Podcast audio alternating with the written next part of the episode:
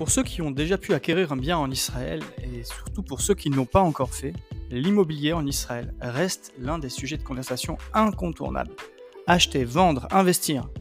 Entre augmentation fulgurante des prix, quartiers neufs qui poussent comme des champignons, comment mieux comprendre ce marché de pays quasiment émergent au prix du mètre carré de Singapour, Londres ou New York? Quelles sont ses particularités?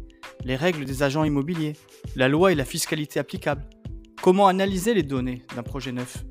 Autant de questions que je vous propose d'aborder avec mon expérience et celle de mes invités. Et si vous êtes de ceux qui pensent qu'il est déjà trop tard pour investir en Israël, sachez qu'il ne s'agit en réalité que de la confiance que vous mettez aujourd'hui dans l'avenir de ce pays au même titre peut-être que ceux qui se sont vus attribuer gratuitement les dunes de Tel Aviv il y a un peu plus de 100 ans, alors que personne n'y croyait.